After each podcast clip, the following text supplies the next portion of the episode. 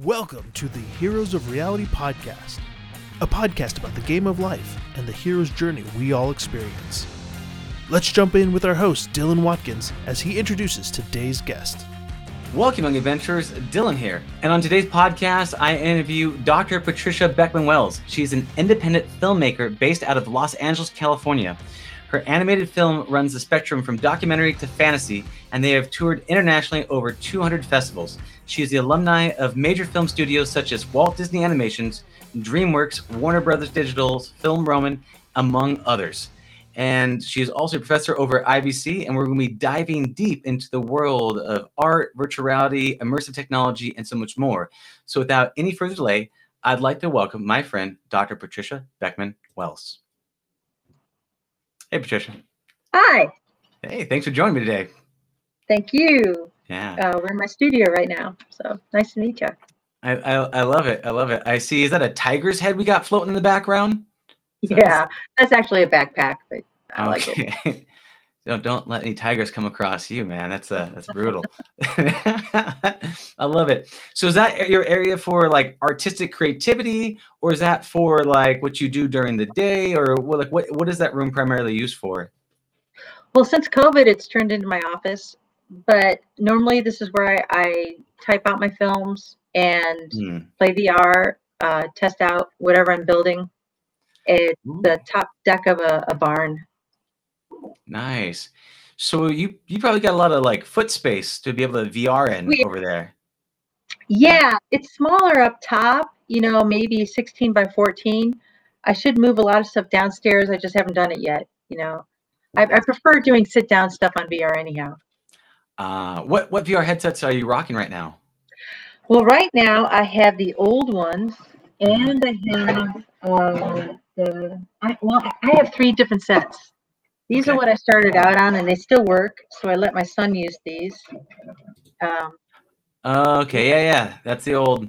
yeah. Yeah, And I with also have the wrist. touch, a pair of the touch and a pair of the go. Oculus Touch. Is that the? Uh, so it's the one. Is it? con- Is it? So the Go is the one that was just a mobile phone, pretty much. Yeah. And the, and the Touch ones. are- It's the one that's plugged into the computer. Is that what you're referencing? The Rift. Well, this one here, and then oh god, what is the new Oculus called? The I have the new Quest? Yeah, the Quest. Got the Quest. Got it. Okay. Okay. So you're rocking the Quest. Yeah, those Okay. three. Great. Great. Great. Great. Um, uh, I don't know if you ever heard of this, but there's uh one of my favorite applications. Have you heard of uh, wireless desktop? No, I will try it though. This is gonna is make your this is gonna make your day. You ready Oh, for this? Thank you. Yes, I, I want my day. All right, wireless desktop. Yeah. Um. Uh. So it's it's actually called virtual desktop. And oh, but- that's in inside of VR. You're talking about, right? yes. Um. But have you used it? Do you? No. No, I haven't So because here- I, I have the plug. I have the long cord. So so here's why it's here's why it's awesome is that you can stream VR games with the virtual desktop from your PC onto your onto your Quest headset. Um. Is it as fast as having that? I have that tether that they. It's pretty. Yeah. It's it's it's just as fast as the tether. especially Really? especially yeah if you get if you get a um 6g router like a little router you can get 5g or 6g routers and if you plug that thing in and that thing is corded to your computer right so if you have the computer tethered etherneted in and you have Yeah. the wireless wireless router just I hitting do that, that motion capture. Yeah, right on. Yeah.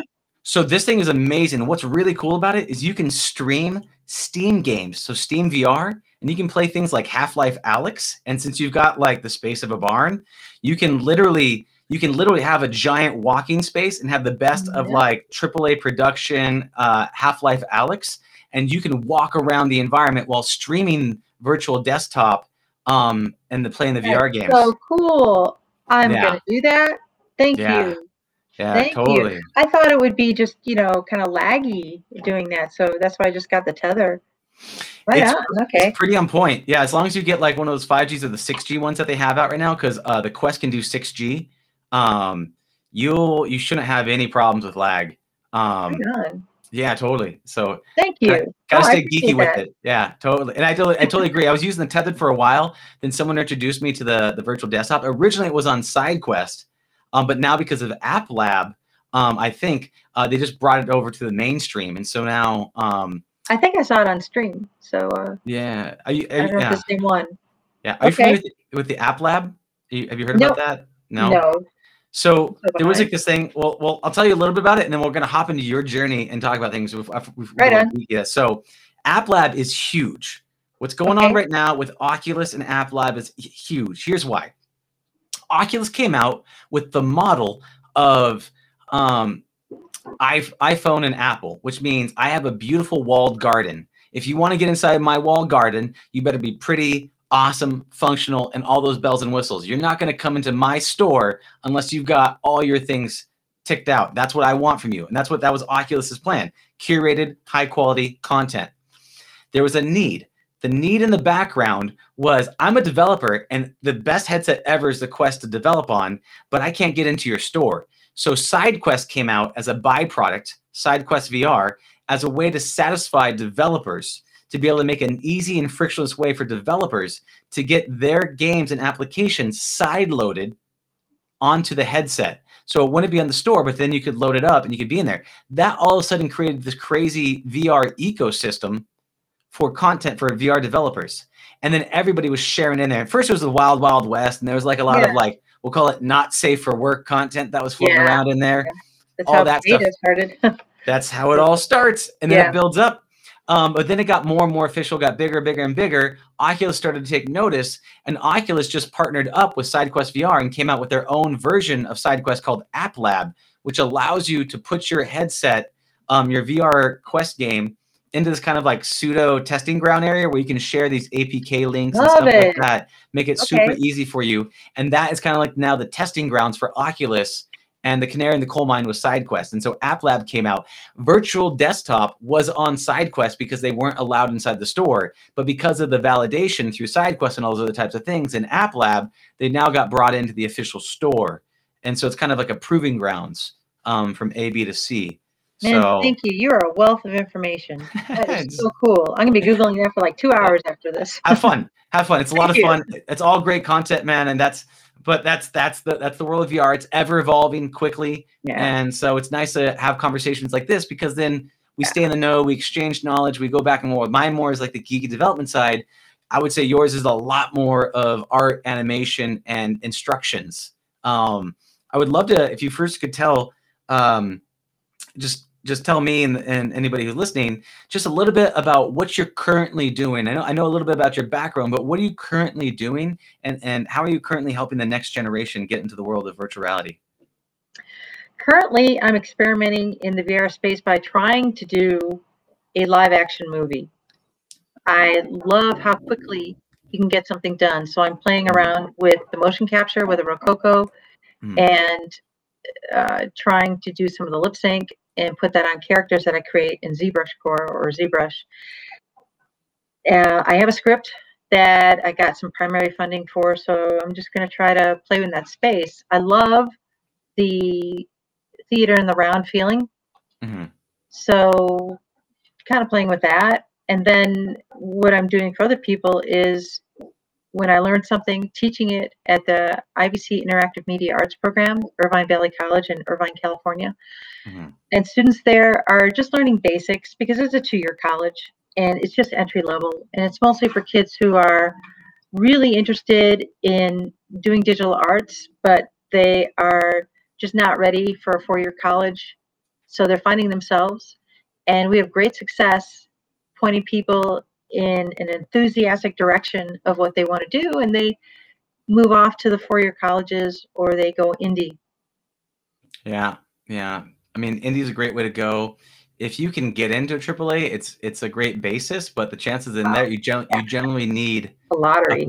a, well, you need yeah a portfolio of work, which is usually where hackathons and those types of things come in. You got to show me what you can do um, on those grounds, and then you can get into AAA, learn standards, and come back in.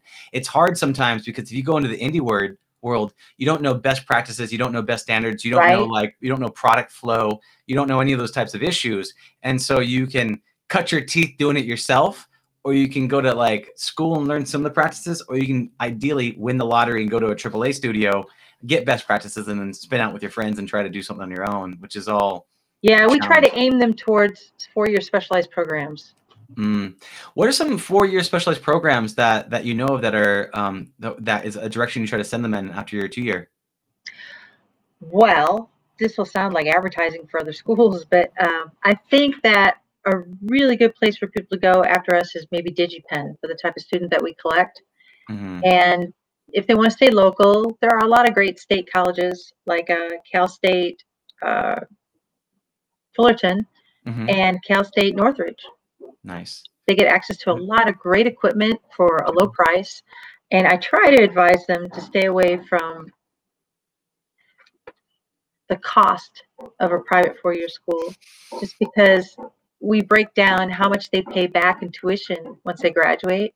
And I Mhm. want them to see that their rent and their and their loan payment can sometimes be the same price and we try to evaluate what the best place for them to invest their time and money is.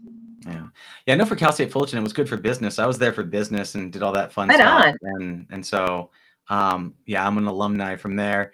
And uh, I, That's although a great I- school. it was, it was a great school for business. It was before the VR generation, about a decade early uh, Oh, wow. Side. You I seem so much younger than that. I I- would think you would just gotten out of there. I moisturize. That's how I do it. That's how I get around it. No, it's uh,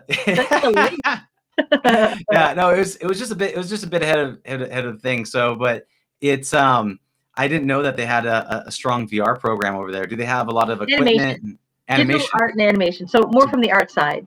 I wouldn't do Mhm, it from the technology side, but they have the toys, and then they can Yeah. certainly, if they're more into the technology side, there's always Mhm. USC. Yeah, yeah, yeah. USC's got a great program as well. Yeah, yeah. We yeah, Yeah. because I did a hackathon over there. The with um, you're talking about some of the tools that we kind of brushed on. I want to look back at. You mentioned ZBrush. Uh, do you want to kind of just explain just a little bit about the one what ZBrush is, and maybe a couple of the other like art tool pieces that kind of go into this? Sure. Uh, ZBrush is a pretty common tool for doing organic modeling. You can approach it like a sculptor, which is kind of nice. You don't have to approach it like a builder, like you do in Maya. And you start with a sphere or another primitive, and you're able to use your pen to push and pull and add detail. Whereas in um, Maya, it, it was more of um, extracting polygons and keeping an eye on how they separated uh, when you Mhm. were going to put your uh, um, image on it. But things have evolved so much that if you don't want to do ZBrush Core, there's a lot being done in Blender. Yeah. And yeah, it's approach. So I have to spend some time learning that. But man, you're always spending time training on a new tool. That's the frustrating part as an artist, because uh, there's always something new to play with.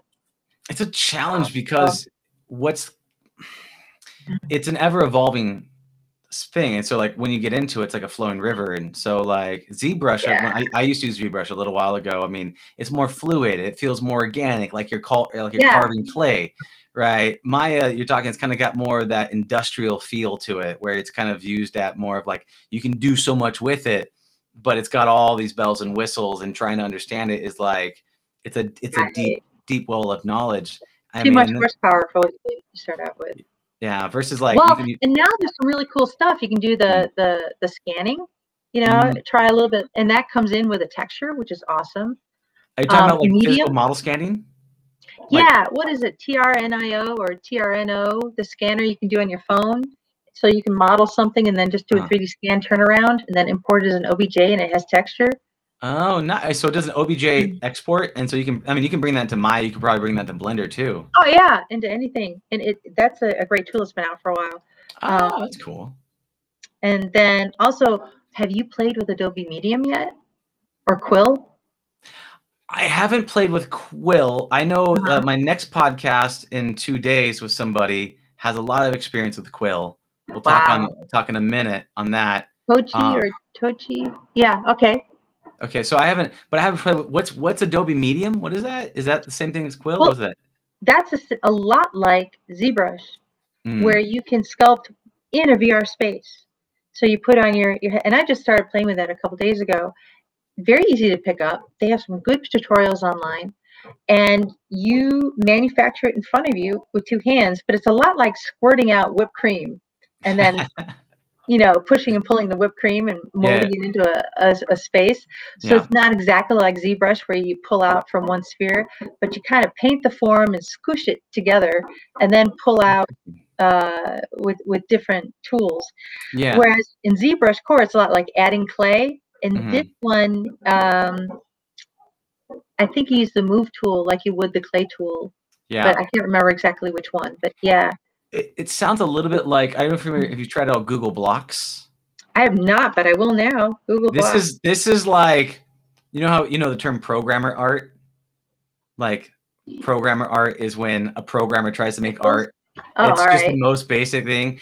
Yeah. Google Blocks came out for like um it's like a super dumbed down, very, very basic version of an artistry tool, allowing for developers and other people to make art, but then it exports into OBJ or other things like that. I believe it's really? like- yeah, but it's very, very basic, but it's also like it's like it was meant for mobile, so a lot of it's really highly optimized. Um, I taught a thing at yeah at MIT for one of the hackathons, how to use that, how to make a shape, and then bring it into Unity and take that Unity thing, put it into VR, and out the door you go. Um, right on. but it's basic. It's not, you know, it's it's like it's like you know if, if uh if you had Maya and you had like a full equipment of artistry equipment, it's like me Yeah. giving you a box of crayons. You know, I'm going here. Here you go. Would you like to make some art? You know? Yeah, but that's where true creativity comes into play. We gotta have some boundaries. I mean, it sounds like you got some little boundaries, which is There's a- nice. lots of boundaries. So, but anyways, that's but that was a bit of my world with with, with that, with using that out of the necessity of being more programmer. So, um, so cool. so just just just looking at a couple of these things. So we're just just so people can get the lay of line, and then I want to jump back to the we're talking about the live action. You had you talked about um, there was the ZBrush, right, which was a kind of like um, organic style painting. Talked about Maya being more industrial, more like higher end, high quality output. Um, yeah, you can do some crazy cool stuff, but yeah, it's it's probably better for hard surface modeling. mm, mm, so more more inorganic shapes, kind of thing. Yeah, Yeah, yeah. and I mean, then it just depends on your skill level. I mean, there are some great geniuses who, who, who do great stuff in both of them. Just for me, my personal experience.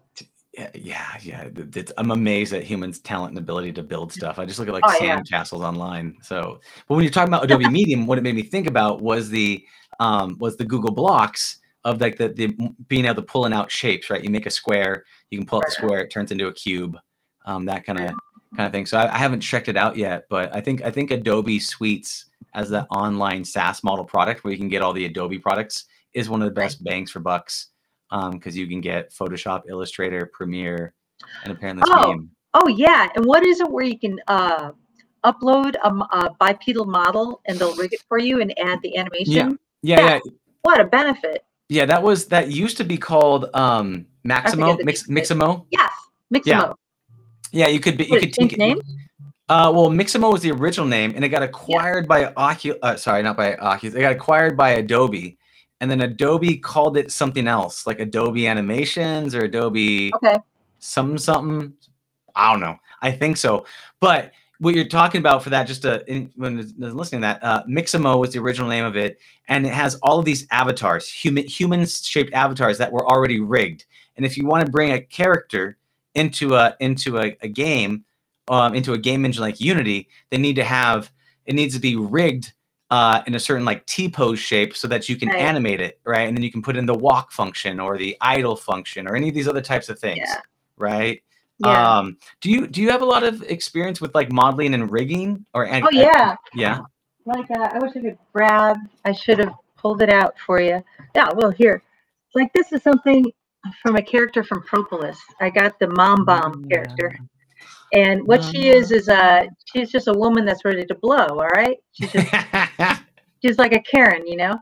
And uh, what I did is I, I sculpted her in the basic T pose yeah and um, then I brought it into Mixamo Mhm. and I added some motion capture to it, exported it out as an OBJ so I could get a quick pose like this because she started out like this. If I had Yeah. it with me, I'd show you.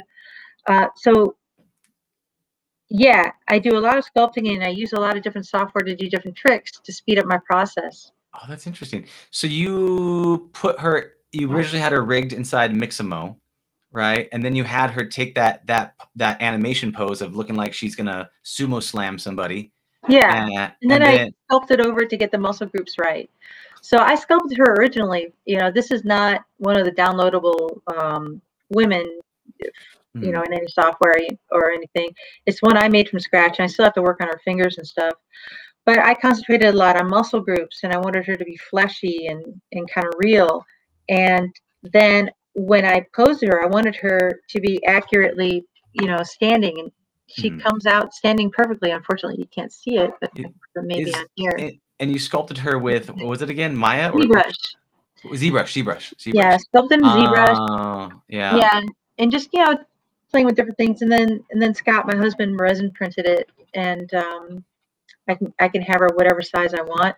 But then I'm thinking of other things I can do with something like this. Like I have um, some projection mapping equipment, and I'm really interested in creating sort of an interactive experience with the projection mapping and you know Unreal and um, 3D printed objects and seeing what how they could create like a new space.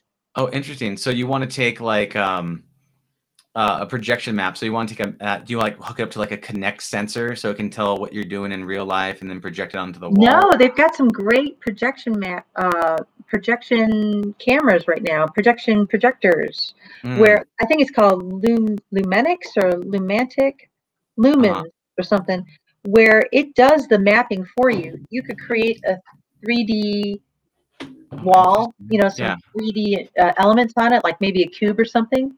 And what this mapper does is that it determines the geometry that's coming in the Z space, Mhm. and then it creates sort of a, uh, a mat on your, uh, like maybe an After Effects file that you bring in, and then you take your animations or your other art or your video, and you skew it in to these uh, squares or whatever elements you have, and then when a projection maps, it does anima animorphos anim ah gosh, it's a word that I learned from the Quay brothers way long ago. Old term for where you would take a projection along a uh, anima anima animorphosis anima. Ah, sorry, What does it do?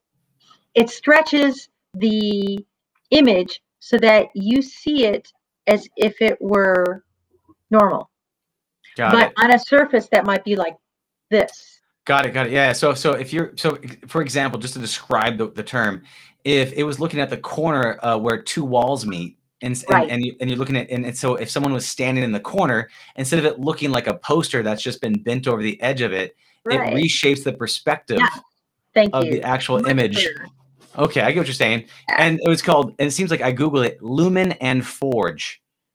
Yeah. Lumen and Forge is the projection mapping thing. I, I just Google it right now, and this looks really cool. So it looks like what they did is like like back in the day, you'd have to kind of um you'd have to basically program hotwire a Kinect to a Yeah. game engine to a to a projection mapping system. And so someone basically streamlined that process. Absolutely. Any and a- idiot can do it. Yeah. Now, yeah, that's how it was It's with good artist 360 tool. video.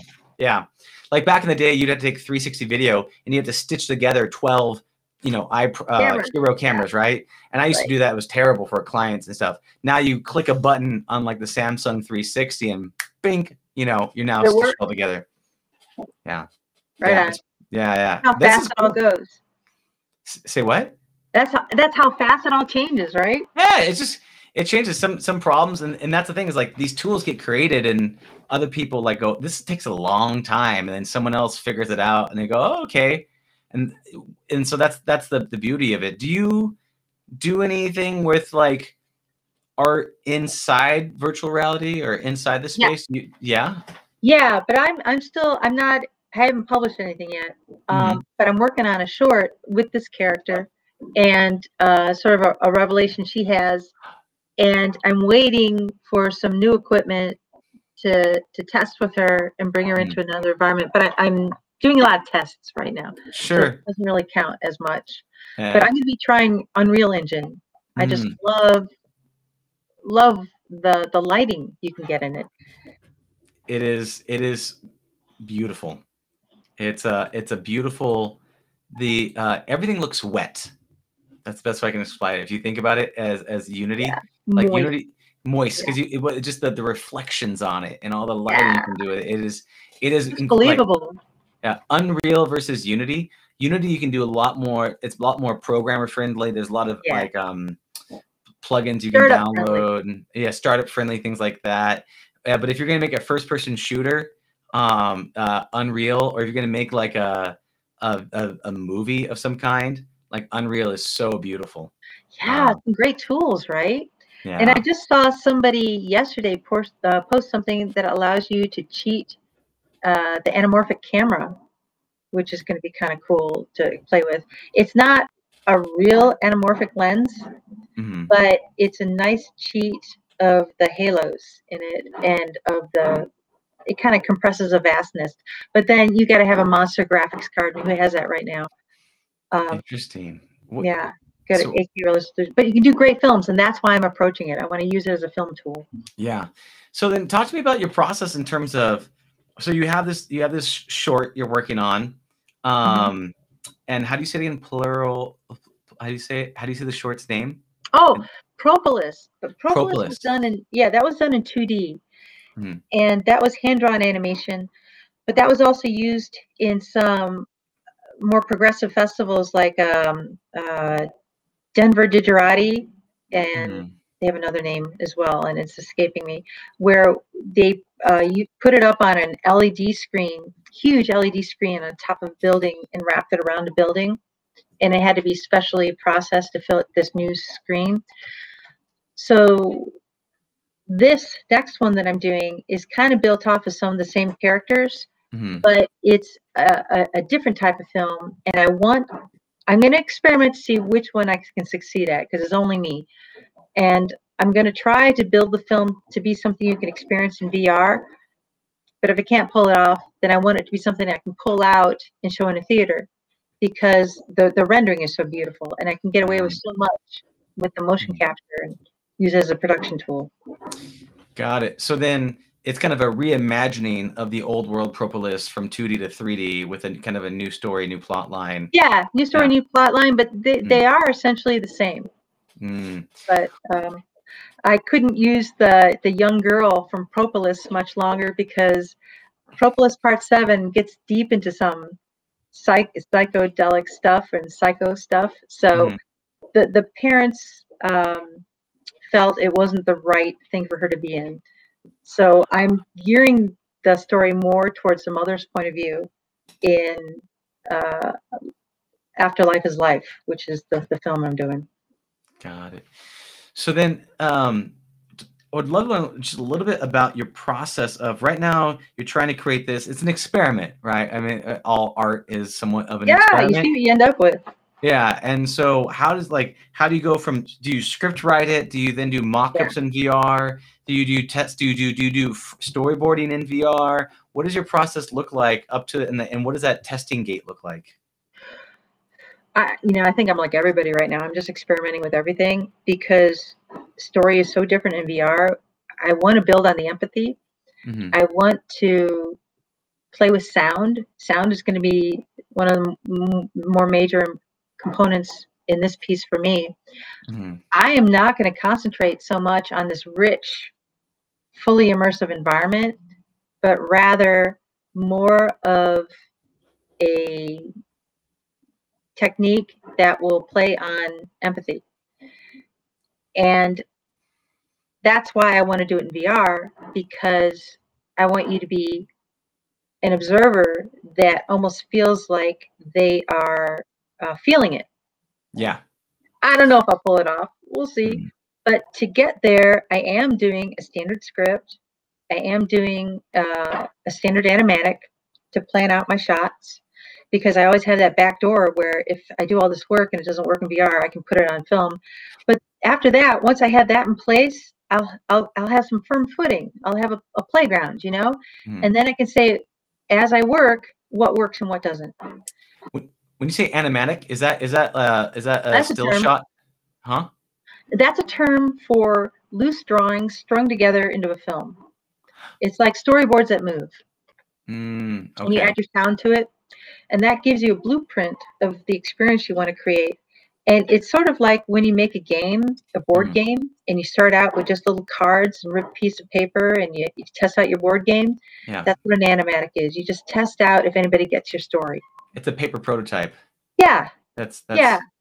that's a that's a, at As a least that's video. I know. Uh, yeah. So then so the paper prototype is just like it's like instead of every frame, it's every ten frames or something like that. And then Yeah, or one image for maybe 30 seconds or 10 seconds or whatever your your shot is. Mm, And however developed you want to go. Some people get really mature. mm. And what are you looking for? Are you looking for emotional resonance with people? Like they, like you you you you you're, you're- you're showing them the experience, and then you're kind of like in the background, like adding your own you know manual voiceovers, or what are you looking for when you're showing us animatic to, to know that you're you're moving in the right direction? I want to elicit emotion. And I'm going to have several events within it that um, I think will inspire emotion.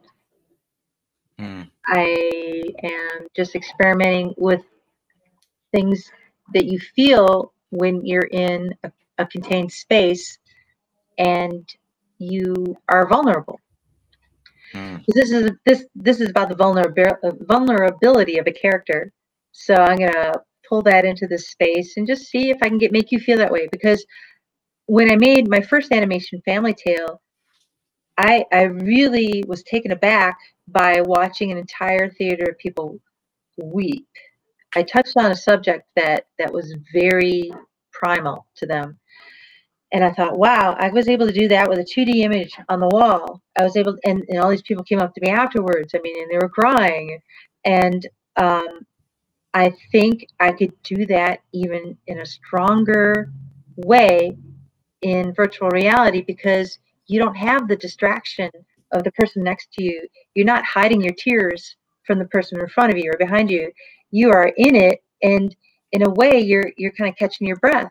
Like comparing it most simply to some of those great VR um, uh, tests that you can do when you go to conferences, where suddenly you're in VR and you're at the edge of a of the of a building. You know, it's that kind plank. of feeling. yeah. Yeah, walking the plank. Yeah. I just think you have that opportunity with VR so much. Like with the one you did, that that was so so cool. Where I What'd I popped my head up and I'm looking at a rat. You know, that stuff's awesome. oh my god! I still think of that. That The was so much head you're looking at. Oh my god, I know what you're talking about. It was I think it was a large possum. I think it was, Was a it really? I mean, a- you don't get that opportunity very often. That was a it was a We were like in a tunnel and there was like a hologram Yeah. pirate and that kind of stuff. You guys did that in the back room, and it was so immersive. Yeah. What we did with that is that was a project for a client um, when I was the lead developer on part of this um, innovative toy um, studio. And what we did, we, we took a whole bunch of cardboard boxes, like, you know, cardboard boxes, we put them on their side, and then we had Disney Imagineers inside there make it look like a cave. Right. Yeah. And we talked about stitching 360 cameras. We ran a we ran a couple of different camera rigs through there um, on this thing, and then we overlaid that with like After Effects type of graphics for like smoke and things like that to cover up the seams. And then Yeah. spiders would come in. There was a giant possum, and then we hologram videoed a pirate dude and brought him in there. But because from the perspective of being the little camera, it looked like you were in a big cave, but you weren't in the big cave. You were actually just this little tiny rig, uh, being being you know on like a little like um, dolly through this environment. Man, that's old. That's that's years ago. And it made an effect. And I'm, I'm looking at this from the artist's point of view. I, I, I have trouble keeping up with the technology because I'm in the back room trying to learn it all and everything changes while I'm learning stuff. But that emotional impact is what I'm looking for.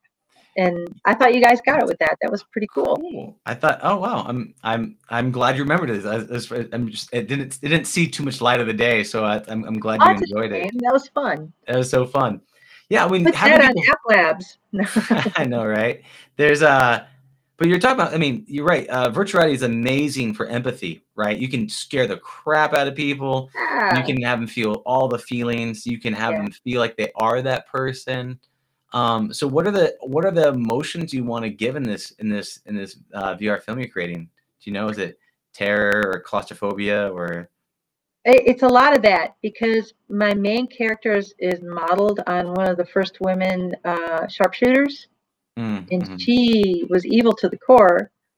But I'm exploring her backstory, and I'm giving her one, and I'm uh, also evolving another woman that needs to get rid of her ghosts, type of Uh-huh. thing.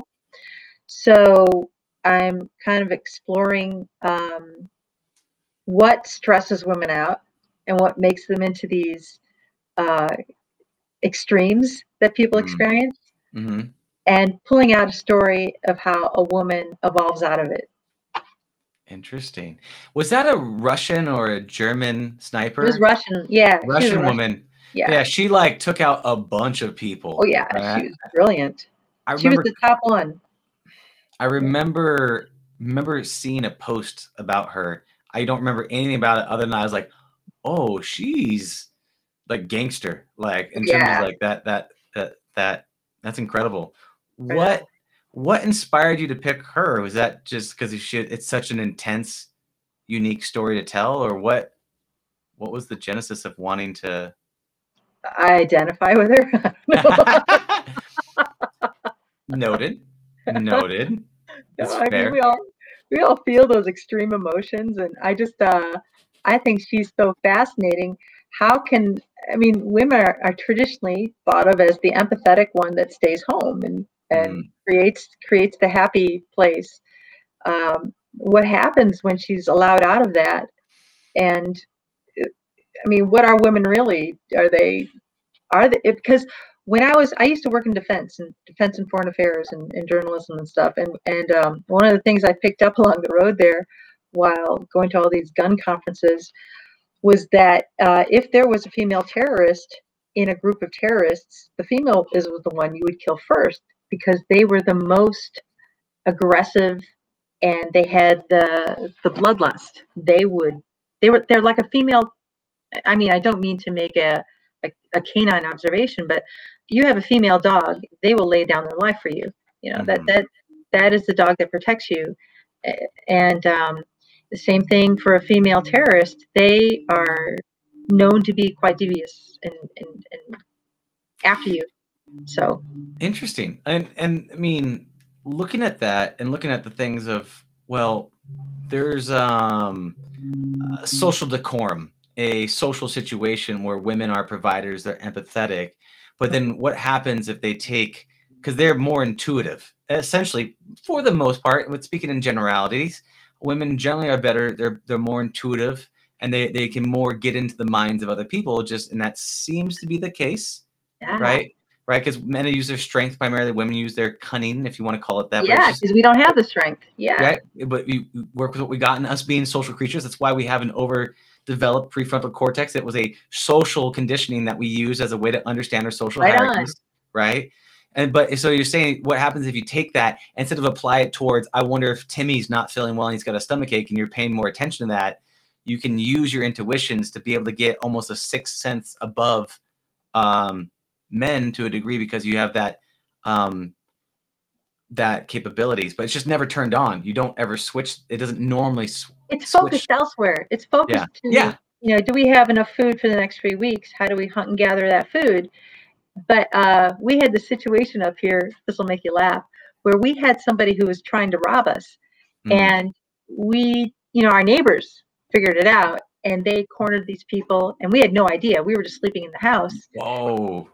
Yeah, and uh, so then you know we put up all the cameras and stuff, and then one day I went out to the mailbox late at night and it was dark, and this person was ghost, you know, coming by me and stopped, had the dark windows, wouldn't roll them down and talk to me, just you know, you know, stayed there with the motor running, and they thought they could scare me by the post box, and that's when those EDD checks were coming out, and maybe they thought that we got an EDD checks, we we, we don't get those, we didn't, but maybe he was staking out everybody that was getting them and um, that's what the police thought it was. But I yelled at this guy, and I came at him, and I, you know, I acted like the whole picture in thing, and Mm. turned on the full Karen thing, and he didn't expect that. And then he races off. Well, I got enough of his information to recognize him when he was doing donuts down in the cemetery below us. And um, my husband and son are in the car, and I knew where he was going to drive next because he drove off when he saw somebody get come down the hill, and I hunted him in this cemetery and found him when he was coming around, and my husband had the steadiness to get his picture, and he full on full frontal. We got him and his license plate and caught the guy. Wow. And then our neighbors had information that the same person was the one that was, you know, trying to break into our house. I think that is a female trait that they can hunt in that manner. They can kind of predict actions, but I could be just making this up. But for me, that's a skill that I can predetermine somebody's moves pretty easily. You, you know, and it's it, I don't ever like speaking in generalities that men are good at this and women are good at that, Yeah, but I mean, but it's all for- based on individual, really. But it does seem it does seem that that women are a bit more intuitive in the sense that they can they can look they empathize more so. But it, it is it's like it's like they had there's like the there's some movie that came out. What happens if Superman was bad, right? And like you see like yeah, like the boys, the guy glowing red eyes looks like a demon. yeah, It's like what if all those intuitive powers of a female was used not to to empathize but to to to lay the ground routes of your own destruction. Yeah, which is I mean yeah, that's that is terrifying. But but that's what a hunter is. They they get into the mind of the of the animal. the, the animal that you're hunting, and then you But see, that's the a male thing. The, the men did the hunting, so I'm, I could be making a totally wrong assumption. It's it's interesting. It, it's it's an it's an it's an interesting place. So you you looked at that. You were fascinated by it. You understand like what happens if if women were truly free, even in the darkest sense of the way. And then that scene that was the genesis for the story that you would almost give people or women or anybody the sensation of what it was like to be that woman in that storyline to see Yeah. What would it like to. Ooh, interesting. That's what I'm going for. That's interesting. And I took some great writing classes with a guy. Uh, in I know you, you're interested in story. Mhm. Uh, there's this guy Jack Grapes. He kind of gets you to this level of writing. Jack that I- Grapes. Jack Grapes. Dak yeah, you can look him up. Jack Grapes, and he he brings you to a level of writing that I think really appeals to the VR space Mm. because he engages you to um, a subconscious writing technique, which is, I could say, something that's more likely to engage empathy with a reader. Uh, you, it's not like method acting, but method writing. So is it- sense. So so you're so you're writing not on what you're cognitive thinking, but what you're feeling, and so you're removing the the the, the limitations of thinking. You're more writing directly through the emotions. Is that what I'm hearing? Um, it's it's more complex than that. I Sure. am trying to consolidate it. And he's got a couple books out that you can get on Amazon, but What- really what- the look up Jack Grapes on Amazon, and it's Sure. the method method journey or the method writer's journey or something like that. Okay. Not the method journey, but method. Sure, And- sure. Um, he's got two good books out, but really the secret sauce is attending his lectures and making him yell at you a couple times because he does. And he forces you to tell the truth. And all story needs to be based on truth, but he forces you to find your truth, and you end up crying and try. You, you write. There's a specific process you go through where you journal. Okay, Mhm. and then you have to find um, i forget the name of the actual sentence but uh, some transition word or something like that and then you burrow down into that and you burrow down into that and you burrow down into that until you're at a point where you're really pouring out some observations that are interesting Interesting. It's uh, advanced method writing. yes there you go Advanced method writing on Amazon. and then the, just the regular method writing one you got to start out at the beginning part and you got to Mhm. start out at the beginning course you cannot assume that you know enough to go beyond the, the first course because he will bring you places and it's and it's Mhm. cool and that's where i found this character and evolved her into the story That's cool. Yeah, it, there is. I don't know if it is a guy tendency, but I, I absolutely like. I don't need a tutorial. Throw me into the deep end, and then I get thrown in deep end. I have no idea what I'm doing. Why isn't someone telling me what to do? I don't get yeah it. yeah don't do that but sign up for class it's it's it's a worthwhile six to eight weeks and, you, and you'll find that Mhm. you pull out some really interesting ideas Yeah. Can you talk to me just a little bit about just the journey from a student coming in uh, into your program at, at IVC, like what you help them with and kind of how you help them get from where they're at to where they want to go by the time they're out the door? I'd love to learn just a little bit about how you help people Sure. in the journey. that that's actually a very personal thing to me because um, I built this program because I, I stand on a soapbox that this kind of education doesn't have to be expensive. But Mhm. unfortunately, the only places you can find this kind of ec- education costs you quarter million dollars to go through. And it's so unfair to be saddled with that debt. So I purposefully left. I like I I um I was founding chair of the Hispanic College of Art and Design animation program. Um, I helped write a bachelor's at another well-known private school and um, worked at a few private schools. I really wanted to go to public school where people could afford this education. And I was fortunate that IVC provided that opportunity and investment.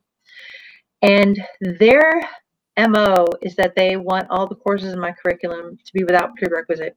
That creates a huge challenge because you want students to take Maya and understand Maya before they move on into something else. Mhm. So instead, the method of instruction I use there is that it's a woven curriculum. Mm. There is going to be some repetitive information in a few classes where they take a few weeks of Maya or, uh, you know, but they take it from a different aspect.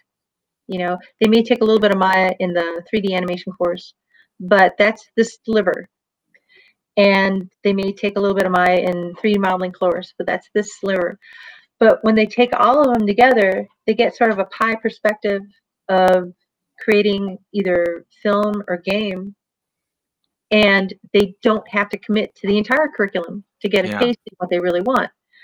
That was a challenge over the years to create, but it was it is now successful because we don't have attrition. When you have a class of 24 students, Mm, mhm. six drop out and, and naturally six to eight are going to drop out of every class because it's just not for them you know?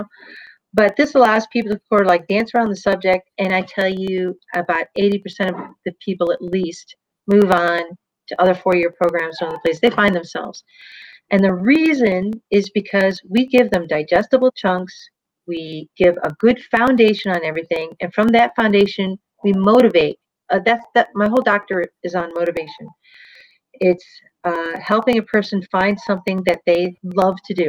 Mhm. and just, just you know pulling the rubber band back and shooting them in that position uh, projection um, there are a lot of people who come to us lost because they're burnt out by the high school experience or you know they their their family didn't give them what they needed or something like that and they're they, they love games. So they see the title of our courses and they jump in because it's a games course but what they're really experiencing is how they can take control of their own life and create a game that can be published at the end of the course so they gain agency and they see Mm. that they you know so that's that's maybe our secret sauce That's cool. Uh, You're giving them a the vertical slice of something that's usable.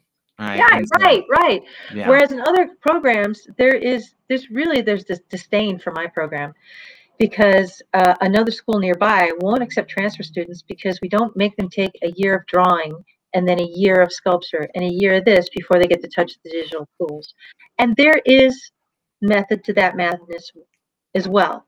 But not all animators have to be animators. They can be technical animators. They can be production assistants. They can be involved in some other area of the pipeline and they don't want to go through a year of drawing or in a year of sculpting and all this other stuff they want to touch the tools and see the magic they can make Yeah, that's that's. I mean, it's really interesting. That, I mean, just give them the ability to say, "Hey, are you interested in this? Here's a slice. Go go through it." Yeah that- yeah. What is um? This might be a whole other podcast, but what what what is your your your doctorate in? Is it is it behavioral motivations or behavioral? What is the? Well, it's educational psychology Mhm, with uh, a focus on creativity and motivation mm, and it's a lot about finding out uh, a person where a person can apply active choice my my he's going to kill me if i don't get these right active choice persistence and mental effort those three measures and you measure those things to see how a person is engaged so that's how i design all the curriculum where a student can make an active choice they can find something interesting to apply the mental effort and they're rewarded for the persistence mm. That makes sense. I mean, you're you're you're you're engaging autonomy, right? Progress, right? Which is through that Right. autonomy, progress, and and and the well, lack of a better term, willingness to suffer. Um, yeah, yeah. Find something you love and die for it, right? yeah, yeah. Let it kill you. it's i mean it's so important but again it has to be your choice and then you have to get that feedback and Yeah. then you and then you got to be willing to if you don't compound the effort through progress then you're never going to progress you're going to be you know perpetually at a high functioning level one character when you need that strain to actually progress past the past your boundaries that's super. Absolutely, absolutely. That's super fascinating. What um what ultimately do you want to do with this program? Like what's your what's your ultimate goal or what are your hopes for this program for people to to go through it? Well, you know, I'm working in the limitations of a community college system, so Mhm. Where it's going to go is pretty much where it is, unless the school decides to invest, and if the school understands its potential. And to the honest truth, they didn't even understand what I did for about five years. So um, I'm glad where it stands. I'm glad they had the faith in me to Mhm. sort of uh, develop what they could, and it exists on its own and it delivers a great experience to students as it is. And we have had students in the last two years, I think it was two years ago, I had sabbatical last year, but the year before that, the students were top 10 placers in the IEEE Game SIG in Orange County, which I thought was the baddest bad news bear story because these are kids who had one year of training and they were up against master's degree students at Chapman, at uh, uh, UCI, and they created an experience that was ethereal. They made all of their own assets, and the reason they didn't win is because the judges thought that they bought all the assets on the Unity store, but in reality, they made them all. They programmed everything, they designed everything, they got the colors down and everything, and that was not obvious in their presentation. So they were in the top 10, which is awesome, but they could have placed had the judges known that they had done that work. And that charmed me because that proved that these kids were motivated. They found their own voice. They they ran after something because they they, they, they took a bite and then they went after the entire birthday cake and and chewed that down. And they didn't have a huge debt behind them, but they had a stunning demo reel. That's that's So- epic. That's epic. Yeah, I, I thought that was, and, and and that's the kind of experience that we can provide, and and and they don't spend a lot of money for it. It's great. Yeah, it's, it's it's rough to get out of college and all of a sudden you, you you're looking for a job to try to make money and you owe so much money and then you have this like you don't start from level one, you start like below level one and you got to bear yourself Yeah. out of debt and then that's it. It's so demoralizing. Yeah, we're Um, turning kids into slavery. You know, What um besides the schooling program, if somebody was getting wanted to get started um in terms of making art art uh, art for virtual reality, I mean, what would be the quickest way for them to get up and running, get some of that autonomy, get some of that feedback, um, so that they can start making some progress on a thing? I think their best investment right now is Blender. It's free, Mm. and there's a lot of open source tutorials out there. They can do anything from 2D to 3D, uh, and and it is progressing so fast. Some of the other programs, uh, there's a lot of under the wire programs that are gaining popularity that they just need to Google. It's it's tough to identify one path for everyone because it depends on your vision. I think geez, you know this. I, VR is the Wild West right now, and there's no rules. So Mhm. we all need to take our personal experience, find a truth that would be interesting to explain or immerse someone else in, and do all the gum and gum wrappers to make it happen. The best place I think to start is by playing other people's games, playing their stories, going to film festivals, seeing what other people are doing, and then mash it up. Hmm. Start simple, get something done is the biggest advice. Just get it done, even if it's something, you know, easy. Because then you got something under your belt. You've proven yourself. Then you can go to the next rung and the next rung and the next one. And then people will start believing in you and give you a little bit of help. Love that. So yeah, so then sample a bunch of work, Yeah, mishmash some things together, Yeah. output something small based on that gain get other people's belief to believe in you so that you believe in yourself because we're Mhm. sometimes just mirrors to other people's perceptions of us and Yeah. you- once, once you start to do that then you get that confidence and you get that momentum then you can take on larger bites But if you try to start out the gate with no experience whatsoever, saying I'm gonna make a full length feature film out the gate, you're gonna do short. Yeah, do short Yeah. film. do a short. I love that. Uh, that's great. This is all super helpful. I would love to. I'd love to do another podcast with you. One where we talk a lot about human behavior and I'd be honored. That'd be a lot of fun. We can we can we can go into that. I think uh, we talked about. I was like I was like I have a lot of questions. We're, running, out of time right now for this. But yeah, I would love to. I I'd love to go into appreciate that. Yeah, absolutely. The the human behavior elements and, and VR and all these other things, empathy driving. I think this is all, all be super fascinating stuff. But is there any last things you'd like to say or mention before you let people know how they can get a hold of you? Oh, geez. No, just fly that freak flag. That's all. Patricia, it is always a pleasure. Uh, thank you You so much well, for your time. This is awesome. you are an inspiration, man. Yeah, you as well. This is great. I, lo- I love it. I've seen you on the journey for a number of years. I think we met at VR Film. I don't know when we how we met. Was it VR Film School? What was that?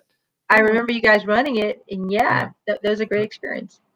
Yeah, but the but I love seeing the evolution of what you're doing with uh, the the younger generation, helping them getting where it's going, as well as you working on your own own, own projects as well. You got to stay, you got to work on your own stuff to inspire the next generation. So I, I Yeah. love all that you do, and uh, yeah, let's do another one of these, and we'll, we'll go deep into the human behavior side of things. So I think that'd be Oh. fun. It'll get dark. I- If Right people want to find out more about what you do or how to get a hold of you, how do they how do they look that up? uh, I have an Instagram, Mhm. and it's Bunsella Show, B U N S E L L A Show. Mhm. And I have a website that's bunsella.show. You So- can reach me there. Beautiful. All right, that's awesome, Patricia. Have a beautiful on. day, and I'll You talk too. to you soon. All right. Thanks. Bye. You too. Bye now. Take care. Thank you for listening to the Heroes of Reality podcast. Check out heroesofreality.com for more episodes. While you're there, you can also take the Heroes quiz to find out what kind of hero you are. Or, if you have a great story and want to be on the podcast, tell us why your hero's journey will inspire others. Thank you for listening. See you on the other side.